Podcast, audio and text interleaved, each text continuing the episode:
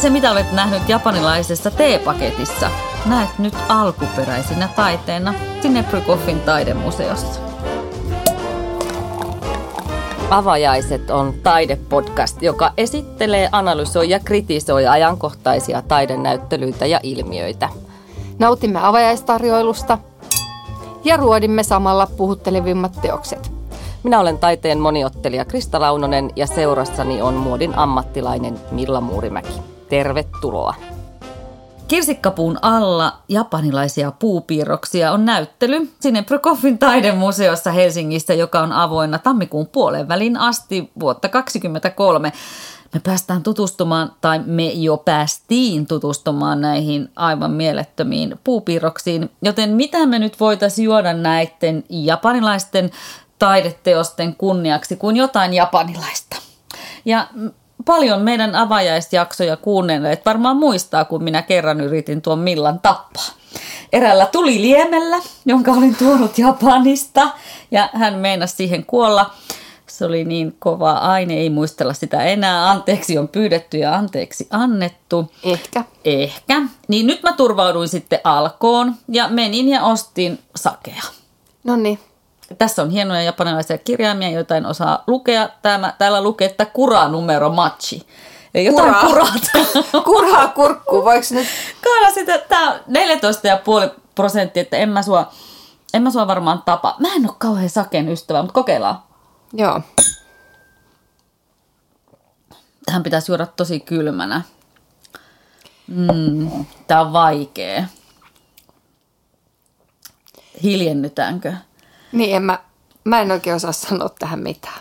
Kun tää on niin kuin väkevää vettä. Niin, tää on vähän, tai tää on vähän kuin pistettäisiin joku niinku, joo, tuju viina, mitä lantrataan niinku tosi isolla vesimäärällä.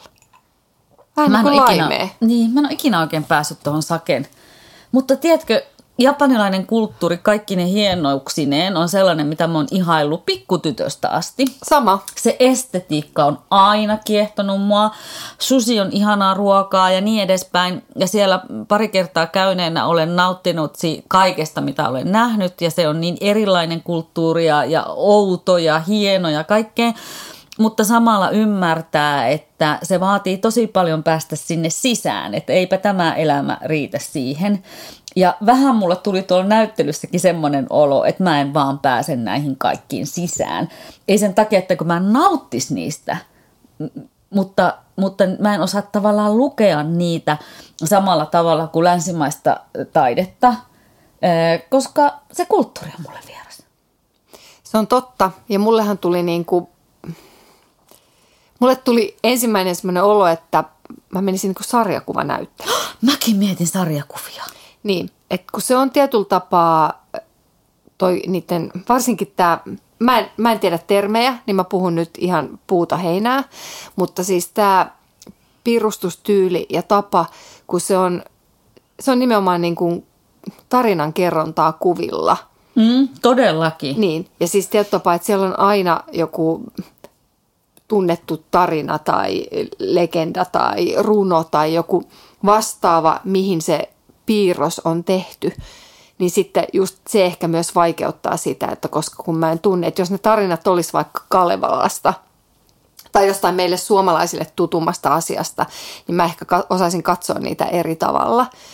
Ja sitten nimenomaan kaikki oli tosi hienoa, mutta sitten justiin tämä ehkä teki myös semmoisen olon, että sitten mä vähän niin kuin jo väsyin niihin, koska sitten myös se heidän tapa piirtää vaikka ihmishahmo, niin se on lähes niin kuin samanlainen kaikissa.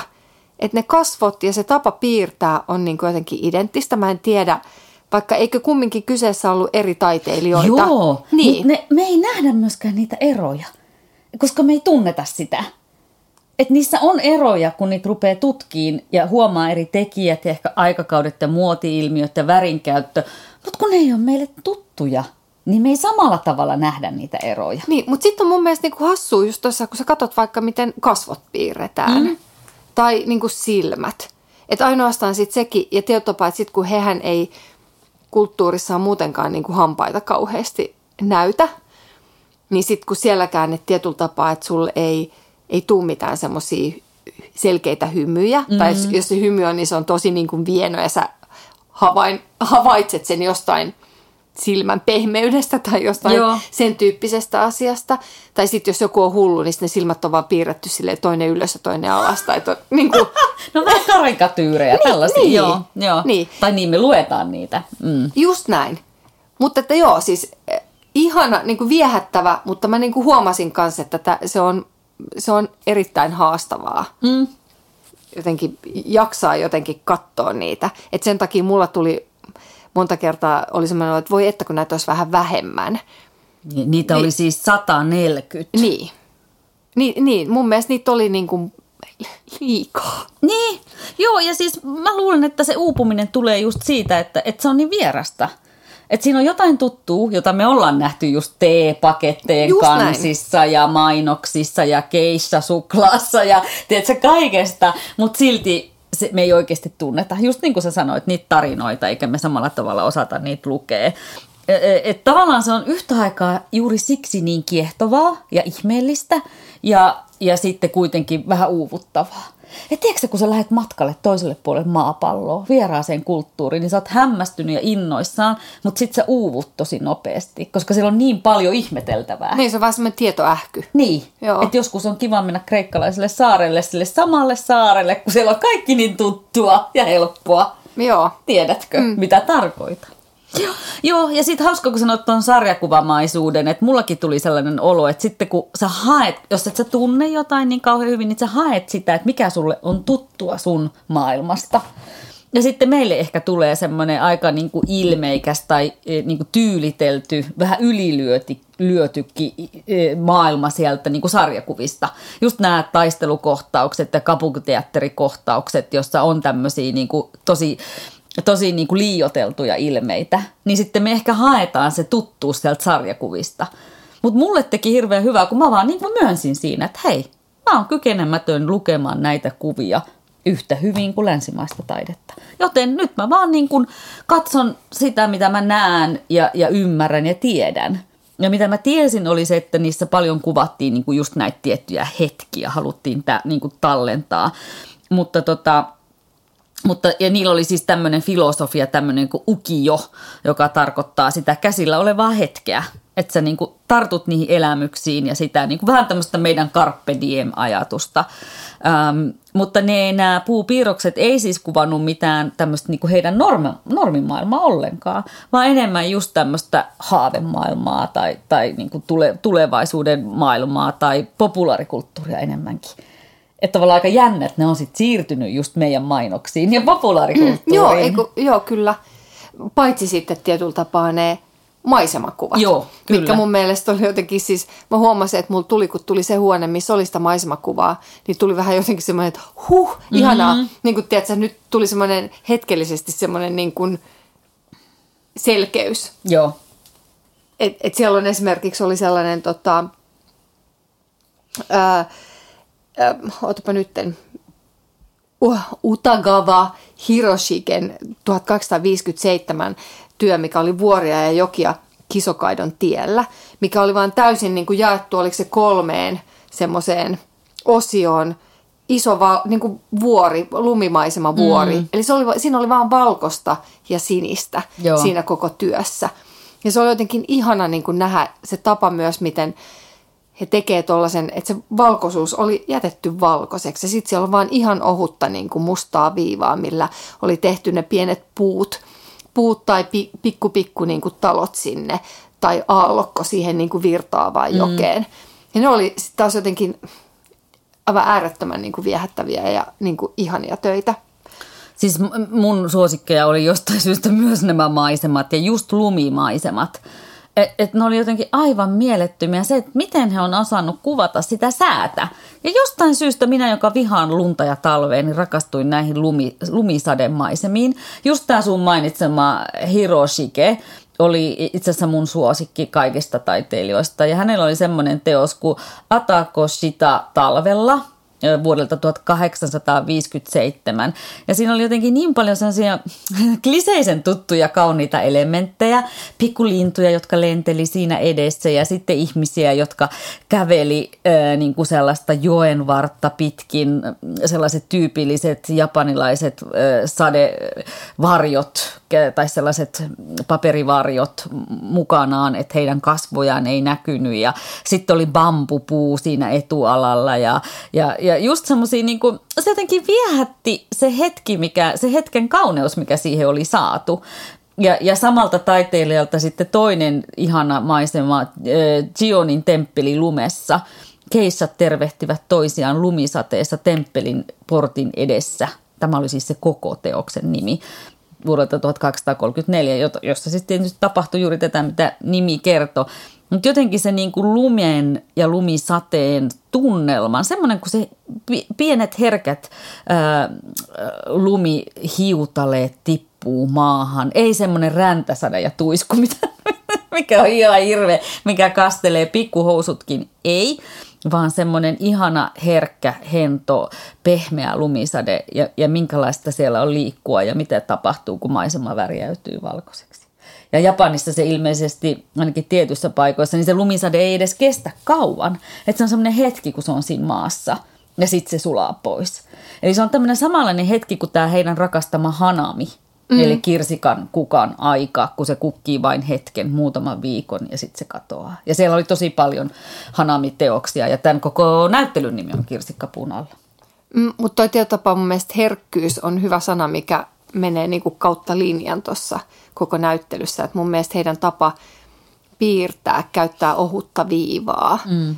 niin se tekee vaikka sulla olisi kuinka paljon väriä ja paljon tapahtumaa niissä töissä – niin ne on silti jotenkin kauhean herkkiä ja mm. semmoisia hentosia jollain niin tapaa. Et se on, siinä oli sen vieressä, tämän mun, sen maisematöiden keskellä oli myös yksi mun lempparityö, mikä oli Utagawa Kunisadan. Se oli, se oli tota, semmoisesta sarjasta Tokaidon tien 53 kyytiasema, niin tämä oli Tsuksiyama – taisi olla. Se oli semmoinen vesisateessa seisova nainen. Mm, ja siinä oli myös semmoinen, että se oli niinku kaatosade. Mutta se oli myös ihanasti, siinä etualalla seiso nainen paperivarjon kanssa. Ja sitten sitä vettä tulee silleen kaatamalla. Tosi semmoinen tum, tumma ja niin kuin jotenkin tuommoinen raskas tapahtumainen hetki, mm. mutta silti just se herkkyys oli ihanaa. Ja sitten mä kaiken kaikkiaan, mikä tuossa viehätti noissa kaikissa töissä, oli siis heidän tapa piirtää tekstiilien kuosit ja Joo. se niin kuin, kuinka valtava merkitys vaatteilla ja asusteilla on heidän niin kuin taiteessa. Että ne jotenkin kertoo ihan hirveän määrän infoa, se, se niin kuin, ne vaateröykkiöt. Ne on isompia kuin ne ihmiset ja ne niin kuin vyöryy joka puolelle päälle. Et sitten vielä yksi semmoinen lemppari, mikä oli, niin oli Kikukava Eisanin tatame, tatame, ta, ta, anteeksi, Tamaie, vitsi, täällä änkytetään, Tamaie talon kurtisaani, mikä oli sitten semmoinen vähän niin kuin pöyhkeen ylväs tummiin niin kuin pukeutunut nainen, mikä kurkistaa olan yli taakseen. Hänellä oli semmoinen niin kuin valtava asu, missä oli semmoinen jättikokoinen lohikäärme niin kuin meni siellä siinä tekstiilissä – ja siis se, on, se oli mun mielestä jotenkin poikkeuksellista kaikessa. Että se oli jotenkin uskomatonta se, niin kuin, se kuosi ja värimaailma ja ne kerrokset ja nyt jotenkin avaa ne inspiraatiot näkee jo, mitkä on tietyillä japanilaisilla muotitaiteilijoilla, mistä ne tulee. Ne taatusti ammentaa. Toi on mm. semmoinen niin kuin aarrearkku, mitä ne kaivaa, nämä niin kuin vanhat maalaukset. Onpa mahtavaa, kun sä otit ton esille, koska mä luin siis Hesarin jutun, jossa ö, japanilaisen estetiikan asiantuntija kirjailija Minna Eväsoja oli kiertänyt tämän näyttelyn. Ja tässä Hesarin jutussa hän sitten sanoo näin, että nämä kurtisanikuvat olivat ensimmäisiä muotilehtiä. Mm. Eli nämä näiden kaikki mielettömät edokaudella kuvatut nämä, nämä vaatteet ja yksityiskohdat ja kaikki. Niin Mut, jotenkin sä bongasit sen sieltä. Joo, enkä mä yhtään ihmettele. Siis mä, mä myös niin kuin valkkaisin tota kautta itselleni asut ja olisin mm. silleen, että anteeksi, mistä tämän saa tilattua. Joo. Aivan mahtavaa. Nyt me ollaan puhuttu edokaudesta, mutta varmaan pitää vähän niin kuin täsmentää, mitä se edokausi tarkoittaa. Se on siis 1600-1868 elettiin Japanissa tätä edokautta, jolta nämä siis tosiaan nämä teokset kaikki on. Ja, ja silloinhan Japani ö, oli tämmöinen, mm, oli jo tuhat, siis silloin tämä Edo tarkoitti siis nykyistä Tokiota, eli se oli pääkaupunki. Ja se oli tämmöinen iso hallinnollinen ja kulttuuripääkaupunki ja jo miljoona kaupunki 1700-luvulla. Ja, ja silloin oli tämmöinen nousukausi tai kukostuskausi ja syntyi tämä kaupunkilais-urbaanielämä ja myös porvarisluokka jolla oli sitten rahaa aivan erillä tavalla kuin aikaisemmin. Ja he myös sitten käytti sitä kulttuuriin, esimerkiksi just näihin kapukiteattereihin ja, ja muu, muuhin muuhin, josta sitten nämä puupiirrokset kertoo näistä kampauksista ja puvuista ja meikeistä ja mitä ikinä siellä nyt sitten tapahtukaa. Ja myös naisen niin kuin elämä muuttu, että hän pääsi jo sieltä lieden edestä vähän ostoksille ja, ja kylpylöihin ja ja alkoi niin kuin paljon, paljon enemmän kiinnittää huomiota omaan ulkonäköön. Ja, ja tota, silloin nämä syntyi myös nämä, nämä kurtisaanikuvat sitten. Ja tässä on tämmöinen vinkki, että miten tunnistaa sitten näistä kuvista, että kuka on kurtisaani ja kuka sitten vähän tota, mm, niin kuin, ei, ei kurtisaani. Niin, niin kurtisaanit on ne, joilla on hiuksissa useita kampoja – että tämmöinen tavallinen hyveellinen vaimo, niin hänellä on vain yksi kampa.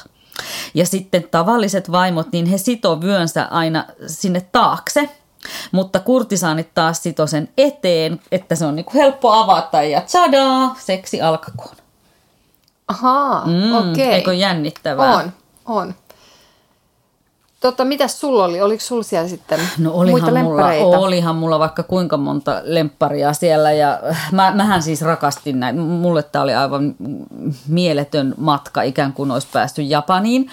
Mutta tota, näistä kurtisaaneista ja keissoista mä ehdottomasti niin kuin pidin ja ne mua kiinnosti. Ne on kaikki jotenkin niin jännittävän, just tälle herkkiä ja hienovaraisen aistikkaita kuvauksia. Mutta ehkä sieltä nousi sitten ylitse muiden Utagawa Koniyoshin Hi-niminen työ, joka ilmeisesti tarkoittaa tulta tai päivää. 1250- tai 60-luvulla.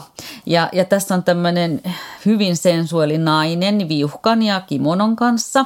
Siellä on tosi monia elementtejä. Näistähän on siis valtavasti yksityiskohtia muutenkin näissä teoksissa, jota jaksaisi yhtä teostahan voisi katsoa ihan, ihan loputtomiin. Mutta tässä oli sitten taustalla semmoinen niin kuin juliste, joka, josta tulikin samalla niin kuin sen tavallaan sen mm, teoksen maisema, koska siinä julisteessa oli niin kuin maisemaa. Niin se oli jännä niin kuin ovela, ja se oli parissa muussakin teoksessa, että ei piirretä ikkunaa tai maisemaa, vaan annetaan se johonkin sermiin tai johonkin viuhkaan, viuhkaan tai, tai johonkin, että sulle tuleekin niin kuin ove, ovelalla tavalla se tausta sinne. Ja sitten tässä kuvassa oli vielä ihana kissa, joka nuoli itseään semmoisessa hyvin kissamaisessa nuolemisasennossa, joka oli tietysti tämmöinen erottinen viite myöskin. Niin musta se oli, musta se oli semmoisia hauskoja pieniä niin kuin viitteitä siihen, että, että tota, mitä siinä tapahtuu. Öm, ja sitten oli toinen aivan ihana keissa, se oli siis ihan teoksen nimi keissa, oli Jobunsai Eishin teos.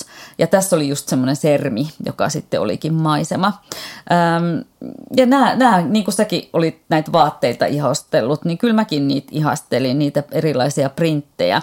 Mutta myös sitä jotenkin näissä keisha- ja kurtisaanikuvissa just semmoista pikkutuhmaa erotiikkaa aikaa, mikä on aika kivaa, kun se ei ole semmoista suoranaista, ei missään nimessä mitään pornograafista, vaikka toki sellaisiakin kuvia tehtiin, hyvin suoraviivaistakin, mutta näissä nyt ei ollut semmoista esillä. Mm, ja jotenkin se keissojen elämähän on kiehtovaa. Ja siellä oli jopa kuva, kun sä mainitsit noin hampaat aikaisemmin. Niin siellä oli yksi teos, jossa keissa pesee hampaita. No, se oli ihana niin. kuva. Se oli ja hieno. mä tiedän, että keissat maalas äh, hampaat mustaksi. Että niitähän ei niinku näy, näytetty, se ei ollut se juttu, mutta kai niitäkin sitten piti pestä välillä.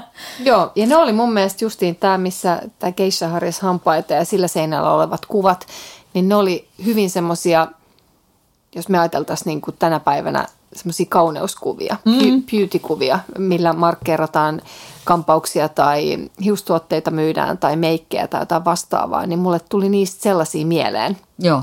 Että nehän oli niin kuin maalattu tai piirretty kauniita naisia hieman erilaisella tiedätkö, asusteilla tai hiusjutuilla. Ne oli hauskoja, mutta sitten niissä oli myös tosi monissa niistä äh, töissä tosissaan juoksi se teksti siellä päällä ja musta Joo. välillä tuntui jopa, että se heidän kirjoitus oli semmoisessa todella isossa roolissa, että se ihan kuin, niin kuin sato sieltä sen työn päälle.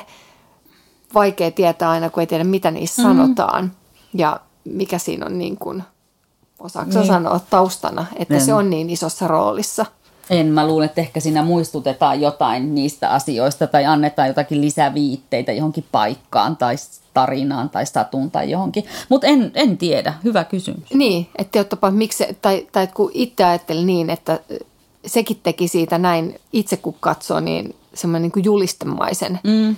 fiiliksen moneen. Että onko tämä ollut semmoinen tämä tapa piirtää ja tehdä, että se on niin kuin samalla informaatiota niin. ihmisille, että onko se niin kuin juliste. Sen mä ymmärsin, että siellä maisemahuoneessa, että siellä oli paljon töitä, mitkä on nimenomaan ollut sille, että ihmisille ns. matka oppaina. Joo.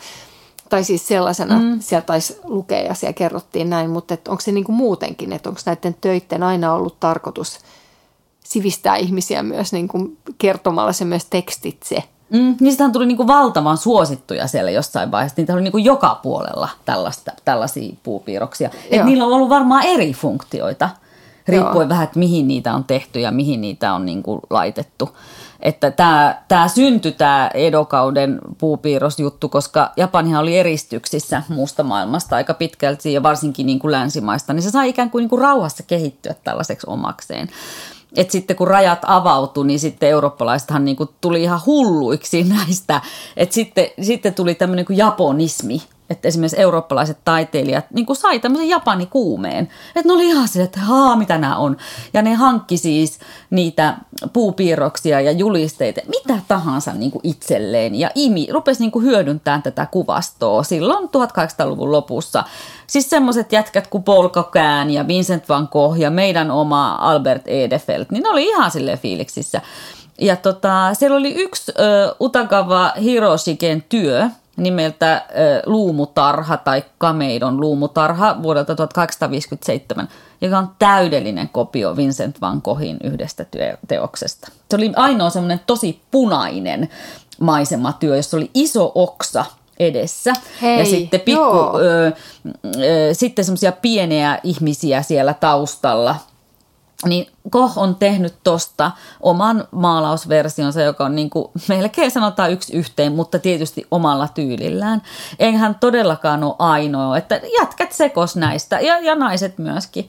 Mutta sitten oli hauska, kun Sineprykoffin museon kellarissa, kun nämä työt jatkuu, niin siellä oli sitten näytetty myös muutamalla esineellä, että ei ne suomalaisetkaan immuneja, nykysuomalaisetkaan immuneja ole, että kyllähän niin kuin monet suunnittelijat, vaikka Kai Frank ja Harri Koskinen, jotka siellä mainittiin, tunnetut muotoilijat, niin ovat myös tätä japanilaista estetiikkaa käyttäneet vaikka omassa keramiikassaan. Ja, ja ainahan suomalaista ja japanilaista estetiikkaa on niin kuin purkitettu samaan purkkiin, että siellä on sama, samanlaista ää, niin paljon. Tämä yksinkertaistaminen, selkeät linjat, toimivuus, luonto, ekoristelu ja, ja niin edespäin, että kyllähän meihin myös niin kuin vetoaa se japanilainen yksinkertainen estetiikka tosi vahvasti. Ja, ja tämän kaiken vaikutus paitsi näkyy näissä kaupallisissa tuotteissa ja kosmetiikassa, niin myös niin kuin taiteessa ja muotoilussa. Se on totta. Se on totta. Sen takia ehkä ainut, mitä mä mietin, ja mä mietin paljon, että mistä tämä voi olla tämmöinen mun vaan niin pelkkä tyhmä ajatusvirta, mutta toi, just se, että kun se oli jotenkin tämä heidän tämä vanhempi tyyli tehdä näitä puupiirroksia oli niin kovin runsas ja värikäs ja niitä oli niin paljon, niin mä olisin halunnut noin vaan sellaiseen tosi graafiseen, puhtaaseen valkoiseen tilaan. Et tällä kertaa jotenkin mä rakastan Sinebrykoffin museon ihana paikka ja se jotenkin sinne sopii vanha taide, koska se on vanha talo ja vanha museotalo ja vanha taiteen talo. Mutta nytten, vaikka me ollaan, niin kuin vaikka sanot, että tämä su- suomalaisuus ja japanilaisuus estetiikan puolesta on niin lähellä, mutta tässä tapauksessa ne oli aika kaukana toisistaan. Ja se oli niin kuin jotenkin se, se talon värimaailma yhdistettynä tähän mm. te, teki siitä mulle liian semmoisen niin kuin kova ristiriidan, että mä olisin kaivannut noin semmoiseen meidän niin kuin hyvin mini, minimalistiseen mm. tilaan. On jännä ajatella, että ne olisi ollut jossain vaikka lasikuutiossa, tässä jossain mm. niin kuin tosi tämmöisessä pelkistetyssä äreän tiukan geometrisessa miljössä, että miltä ne olisi siellä näyttänyt mm. sitten. Tai siis jossain japanilaishenkisessä miljössä, mm. jossa olisi ollut sit sitä estetiikkaa myös. No sitten se olisi ehkä mennyt semmoiseksi niin matkamuistomyymäläksi. Joo sellaisessa mä olisin kokenut, että kun se on niin voimakas toi, mm. niin sitten sit olisi tullut sitten semmoinen, että mä menen nyt johonkin niin kuin Japanin lentokentän matka, matkamuistomyymälään. Niin, mu- mutta tota, mut joo. Joo, totta. Ja jännä ajatella, koska tällä kertaa mulla kävi niin, että, että mä en edes tajunnut, missä mä olin. Että mä olin jotenkin niin niiden teosten vaikka mä oon yleensä aina se, joka kans kauheasti kiinnittää huomiota ripustukseen ja paikkaan ja tilaan, niin mulle kävi nyt näin, vaikka itsellenikin yllätykseksi, että mä olin jotenkin niin niiden kuvien lumossa. Ja, ja siinä, että aa, mitä nämä on ja aa, mä en ymmärrä näitä ja oh, miten hienoja nämä on ja kaikki nämä asiat sitten risteili mun päässä. Ja, ja samalla mä mietin koko ajan Hanamia jostain syystä, koska mun mielestä se oli siellä jotenkin koko ajan niin kuin esillä ja, ja se on musta aivan ihana juhla. Meillähän on täällä Roihuvuoressakin oma mm. japanilainen puisto, jossa vietetään toukokuussa Hanami-juhlaa ja, ja se on musta ihana. Mä käyn siellä aina ja ihailen siis kirsikan kukkia aivan valtavasti. Koko sitä ajatusta siitä ja mitä se niinku symboloi sitä elämän lyhytikäisyyttä ja, ja muuta, niin, niin mä, mä jotenkin aina matkasin sinne ja Sehän on siis vuoden tärkein juhla Japanissa, mutta musta oli mahtavaa, että mä opin uutta hanaamista siellä. Näyttelyteksteistä kerrottiin, että tämä Hanamin juhliminen alkoi 1300 vuotta sitten ja se tuli Kiinasta Japaniin, niin kuin moni asia on tullut Kiinasta Japaniin. Ja alun perin se olikin luumupuiden kukkien ihailua. Mutta sitten keisarit ja runoilijat jotenkin oli sitä mieltä, että nämä kirsikkaat onkin nätimpiä. Niin, valkoisesta Niin, mm. kyllä. Ja sitten kansa lähti mukaan tähän ihailuun 1600-luvulla. Ja sitten siellä sanottiin kauniisti, että näiden kirsikkapuiden alla oltiin kuin jumalien seurassa. Jotain pyhää ehkä niissä on. En tiedä. Olitko sinä kuin jumalien seurassa? En, en mä, Et ollut. En, en mä ehkä ollut. Mm.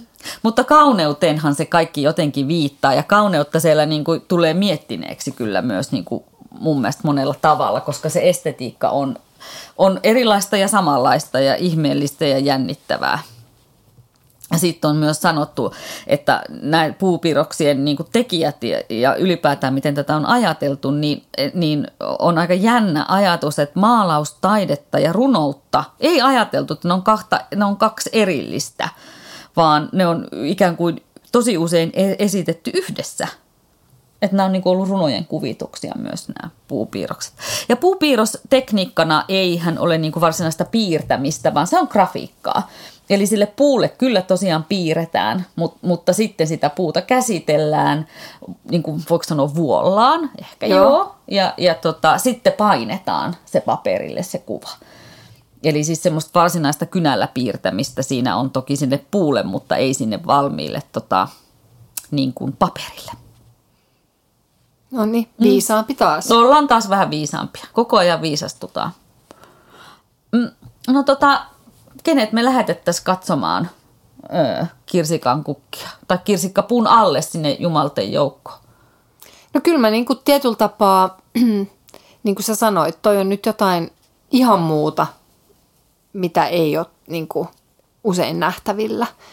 Että ethän sä sitä, ja varmaan kaikki Japani-fanit, niin. kaikki ketkä niin kuin rakastaa kaikkea Japaniin liittyvää, niin kyllähän tonne kannattaa mennä. Ja sitten ylipäätänsä hyvin erila- erilaista niin kuin taidetta nähtäväksi. Niin, musta on mahtava ja sitten siinäkin niin kuin jotenkin lähteä siihen japanilaiseen ajatusmaailmaan, että ne, että nehän ei, niitä ei niinku kiinnostanut tietyllä tavalla se täydellinen, eli se, että varsinkin vaikka esimerkiksi Hanamissa se, että se puu on täydessä kukassa, vaan, vaan se on jotenkin, se seuraava vaihe on mielenkiintoisempi, se jotenkin se epätäydellisyys, se, että jotain on vähän off. Tämä on koko tämmöinen sen buddhalainen ajattelu, mm, niin, niin jotenkin semmoisessa epätäydellisen täydellisyydessä – niin mä lähtisin niin kuin sitäkin tutkimaan tonne, että mitä se niin kuin tarkoittaa ja miksi kaiken pitää ylipäätään olla niin täydellistä. Ja voi olla, että näitä on seuraavan kerran esillä siis kansallisgallerian kokoelmasta vasta 20 vuoden päästä. Niin, niin, että on, nyt... niin, että on kun sä sanoit, niin en mä tiedä, tuosta kun se johtuu se tietyllä tapaa japanilainen täydellisyys. Mm-hmm. Että jos tavoitellaan sitä epätäydellisyyttä, koska kyllähän ne onnistuu aika monella saralla. Todellakin. Se niiden tekeminen on aika täydellisen ihanaa. Niinpä. Ja, ja just se pikkusärö voi olla sitten se mielen, joka tekee siitä todella mielenkiintoisen. Just näin. No, miten tämä sake? Onko tämä täydellistä vai epätäydellistä? No tämä on nyt ehkä se epätäydellisen asia Japanissa. Sovitaan näin. Otetaan, otetaan, kilistetään nyt kuitenkin sille ja Japanille. Japani, hei. Moikka.